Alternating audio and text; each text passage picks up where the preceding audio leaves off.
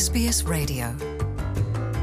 러시아의 우크라이나 침공 이후 구천 명이 넘는 민간인들이 우크라이나에서 목숨을 잃었다는 주장이 제기된 가운데 호주 정부는 우크라이나에 대한 지지 입장을 재천명했습니다. 리처드 말스 연방 부총리 겸 국방장관은 호주는 우크라이나에 대한 군사적 지원과 더불어 신병 훈련을 끝까지 제공할 것이라고 밝혔습니다.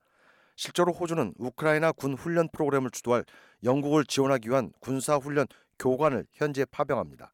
리처드 말스 연방 부총리는 우크라이나 군 병력의 대부분은 의용군으로 채워져 있어 이들에 대한 제대로 된 군사 훈련이 매우 중요하다고 역설했습니다. We've we've really understood through the course of last year that this was evolving into a protracted conflict. 리처드 말스 연방 부총리는 지난 일 년의 과정을 통해 우리는 러시아의 우크라이나 침공이 장기화될 것으로 인식하게 됐고, 호주를 비롯한 국제사회는 장기전 속에 우크라이나를 지키기 위한 모든 노력을 기울일 것이라고 강조했습니다.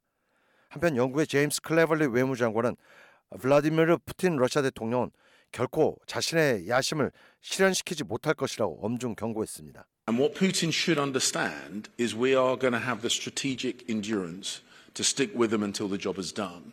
And the best thing that he can do to preserve the lives of his own troops. 영국의 클레벌리 외무장관은 푸틴 대통령이 반드시 주지해야 할 점은 국제사회가 끝까지 우크라이나를 지키기 위한 장기 전략을 가지고 있다는 사실이고, 우크라이나가 승리를 거둘 때까지 함께할 것이라고 했습니다.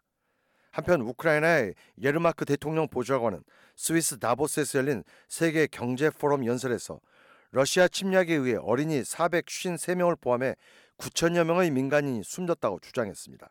그는 러시아가 지금까지 저지른 팔만여 건의 전쟁 범죄를 파악했다고 덧붙이면서 단 한 건의 고문이나 살인도 용서하지 않을 것이라며 목소리를 높였습니다.